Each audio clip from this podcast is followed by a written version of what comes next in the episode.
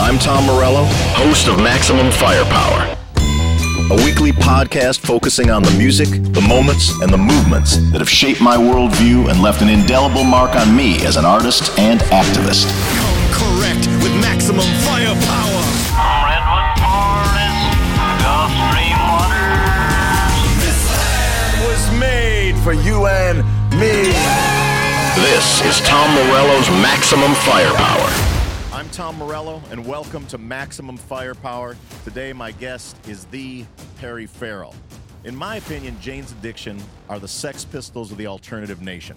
A band with a small, brilliant catalog of songs and a shocking, groundbreaking ethos that launched an entire era of music. When I first heard a bootleg cassette of Jane's music, it blew my mind and jolted the axis of my understanding of rock and roll.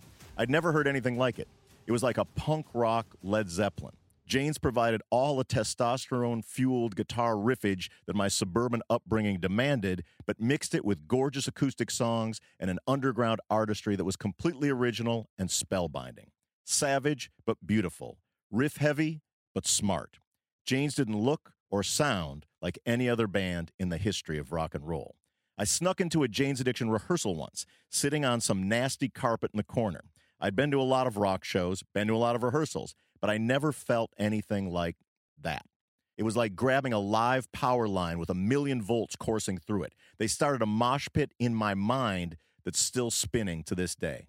I vowed that one day I wanted to be in a band that felt like that. Jane's Addiction are quintessentially a Los Angeles band. Their brilliance is rooted in the fact that their poetry and power reflect the city in which they were formed. You can hear the violence, the drugs, the beauty, the ocean, the ambition, the smoggy haze, the fear, hope, and redemptive power of LA in Jane's music. And while, like all the best bands, Jane's Addiction are greater than the sum of their parts, each member of the band is extraordinary in his own right. Stephen Perkins' tribal whirlwind of drumming propelled Jane's music into directions other bands could only dream of, creating cathedrals of sound like Three Days and the punk fury of Ain't No Right. Dave Navarro's shirtless power riffing and wild astral solos gave metalheads like myself a reason to love the band and challenged indie rock snobs to deal with the presence of an undeniably great rock guitarist in an underground band. Eric Avery's murderously heavy bass grooves form the backbone of some of the most badass riffs on record Mountain Song, Been Caught Stealing, Had a Dad. Chris Chaney continues that tradition of excellence. And Perry Farrell is unlike any other frontman singer, or lyricist in the history of rock. Perry's voice, sometimes vulnerable and childlike, sometimes bone chillingly urgent, pulled gorgeous, twisted melodies out of thin air. The romance of Classic Girl, the Patti Smith esque freestyle of Pigs and Zen. Perry presided as the furious Santeria shaman over Jane's legendary live shows as the band destroyed venues around the world and were a beacon to weirdos and outsiders who also happened to want to rock. In Jane's first MTV interview, Kurt Loder asked the band what advice they had for the youth of America. Leave home as quick as you can. Don't listen to your parents and make up your own mind, was Perry's reply. That philosophy single handedly forged the Lollapalooza nation, smashing barriers between genres and bringing the fringe into the mainstream permanently. The Lollapalooza tours allowed rockers and rappers to share the same stage for the first time and broaden the listening palette of the country for good every multi genre festival you ever attended owes a significant debt to the vision of Perry Farrell and his band. Many years ago at the Roxy, I stood next to Flea of the Red Hot Chili Peppers and Duff McKagan from Guns N' Roses watching a band. Smoke billowed and the crowd seethed in a religious ecstasy as the music reached a roaring crescendo. The singer howled, I want to be more like the ocean. No talking and all action. Flea pointed towards the stage and yelled over the din, these guys are the best fucking band to ever come out of Los Angeles. Duff and I nodded. That band was Jane's Addiction. Hmm. And this fella is Perry Farrell. Perry, thanks so much for being on my show. thanks, Tom. That was unbelievable, man. I want to remind you. you the first time that we met. We did not meet that day where I was on the carpet. You were rehearsing off of Melrose on that day when I was sitting on the carpet there. We didn't meet that day, um, but we did meet. You were friends with Brian Grillo, who was the singer of my band Lockup at the time. And for your 1988 New Year, either 87 or 88 New Year's concert in Los Angeles, you asked my band Lockup to impersonate Jane's Addiction. And so we came on stage. I had a Dave Navarro wig. I looked more like the waitress from that 70s TV show Alice Flo than I did like Dave. But I had a Dave Navarro wig on. Brian had his his hair and some dreads, and we came out and played a not entirely convincing version of Pigs and Zen. But I remember feeling like there are bands that people like, there are bands that people love, and then there are bands that people believe in. And like the adrenaline, like sort of religious fervor that I felt was really that electric shock on stage. It wasn't for me. I was an imposter on that stage. But do you remember that night and like the imposters that came on before you? Sure. Yeah, I thought, you know, look at this Halloween. I just had this bizarre notion in my mind that I wanted to watch the look in people's eyes because, for the most part, people don't know what the fuck. They follow each other. They hope they don't get beat up. They like to follow the crowd, man. You know, follow the crowd. Where they're going, they must be going somewhere. You know, that's what they figure, right? So I thought this Halloween, I want to see how far I could uh, go with a moment in time with people that are not us. And I want to see the reaction. You know, um, I thought it was funny as hell to watch these girls in the audience trying to wriggle and get the guy's attention. You know how they do it? Like, you know, oh, there they are, and, you know, they're watching us, but they're kind of like, I, you know, I actually hoping that don't know somebody because, in the because, because like Rage Against the Machine only had male fans for the most part, so I don't really know what that was like. And then the, the, the mosh pit was so hyper testosterone violent at the front, we never got. But anyway, go on with your story. well, well, your experience did, was you a know, your experience was and- somewhat of a different I, one. And yeah, I mean, yeah. Tom, it gets to the point where like there's a certain amount of girls that are on Dave's side, and there's a certain amount like the crowd that's in front of me looks different than the crowd that that hangs out on Dave's side, and Yeah, you know, all over the place. So I just had the best time watching. Please forgive me, ladies, if you think this is cruel, but watching at first them trying to lure the band members to look at them, you know, and doing their thing, right? Ooh, look at me. But then like then something's going wrong because they're looking they're looking a little closer. They've never seen us before live, you know, and they're like, is that's them? And then They're expecting more sort of Bret Michaels vibe, and instead they're getting some yeah, New York yeah, dolls, like some sort of yeah, Yeah, yeah, yeah. you know, like that and, um, guy is that a guy? What's happening up there? Yeah, yeah. Right. So I let it go for a while. And then, yeah, I did feel this is cruel. This is cruel. So we came from the back of the room and uh, got onto the stage before things got ugly. You Yeah. know, because people were starting to go like, wait a minute, you know, wait a minute, wait, hold on there, you know? yeah, yeah. So, That- but it, I will never forget that moment. And um, I'll tell you, man, you and I, it's been a pretty good ride for us. You know, we Absolutely. we took the long road, Yeah. uh, but that long road, man, you get to see things, you get to experience things, things like what we just talked about. If you're in a pop group, you don't do shit like that. No, you don't. Manager would never let you do that. You know, you only Yeah. get to do that Yeah.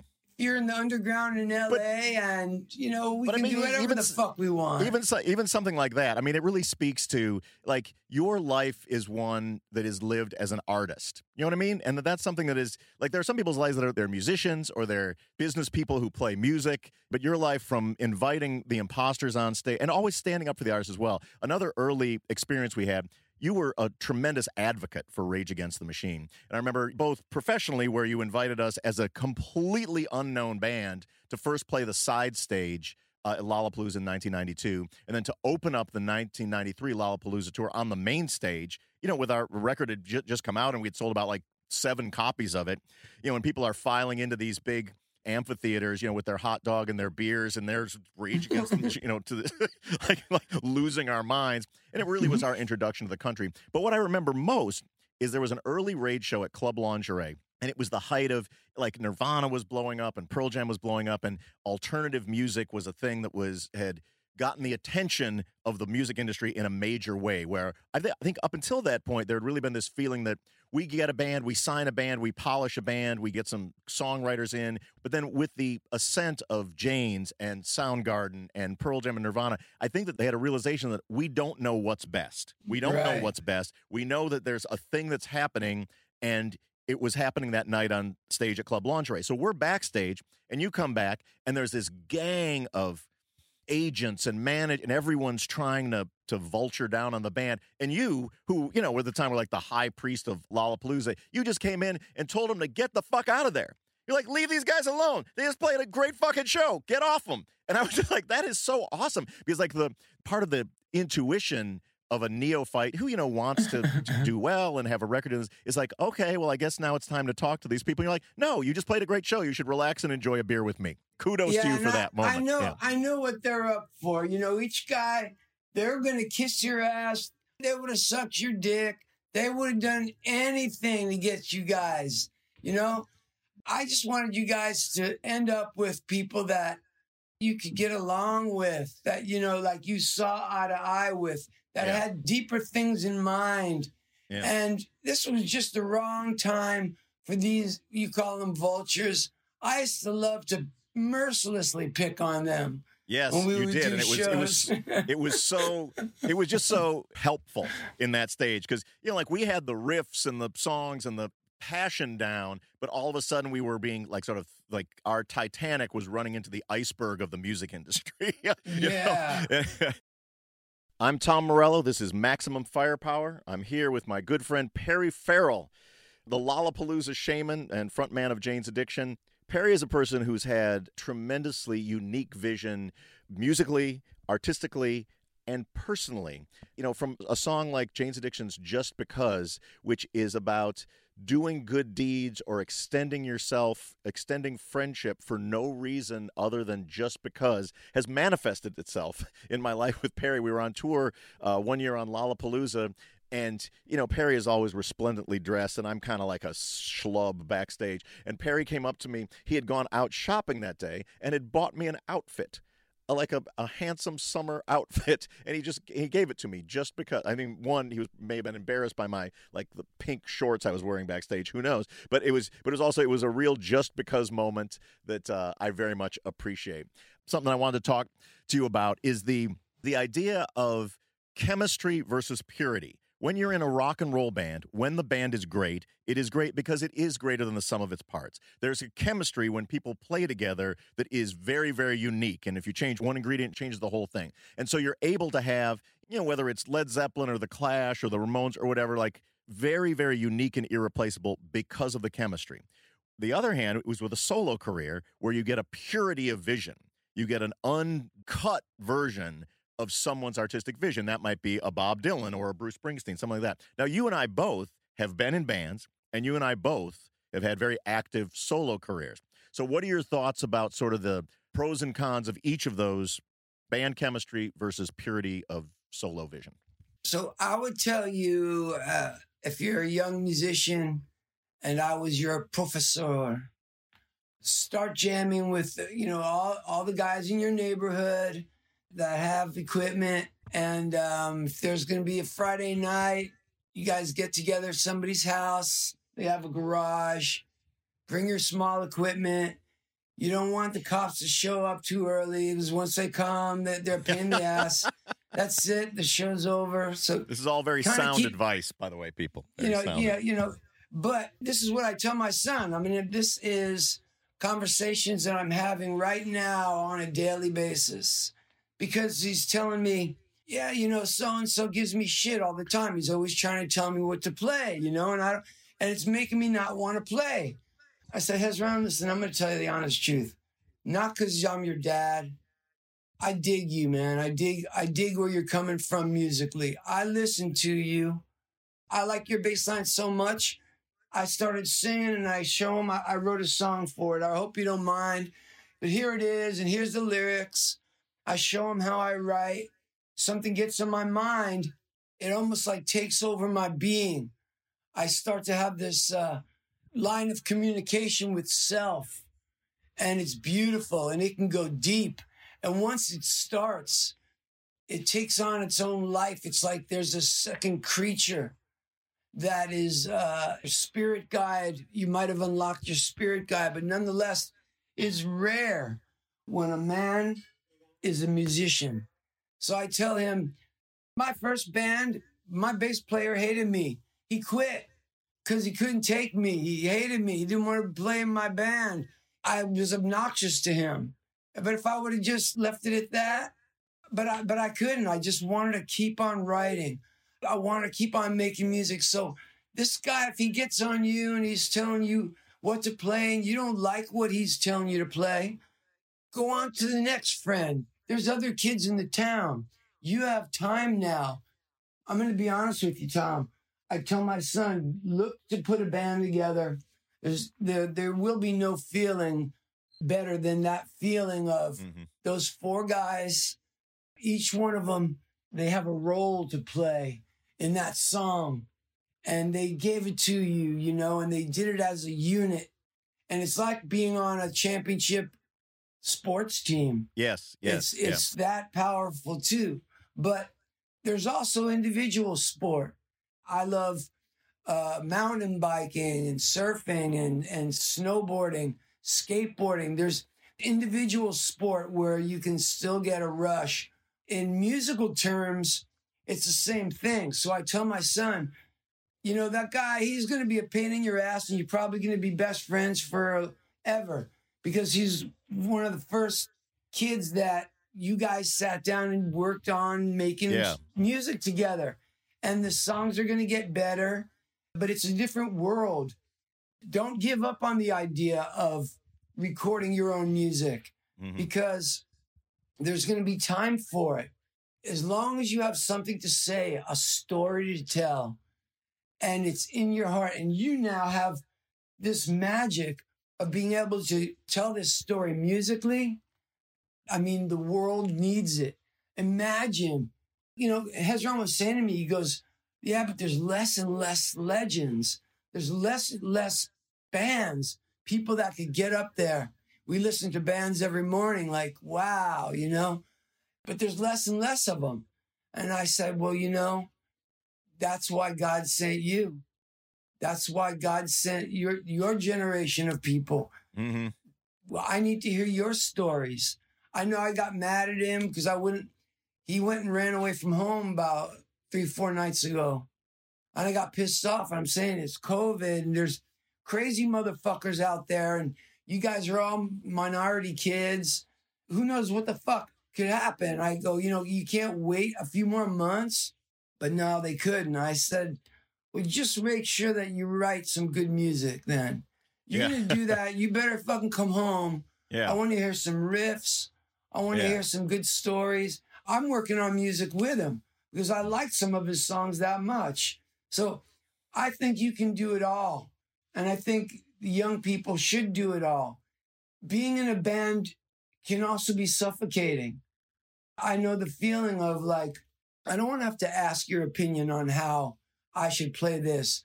I don't want to get into a fight, an argument over how many times you had shot in a video.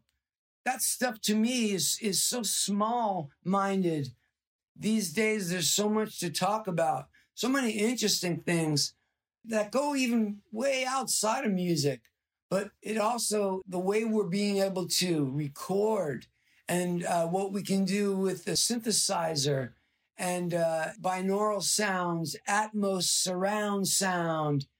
I want to put together parties now, but I want the parties to be different than Jane's Addiction.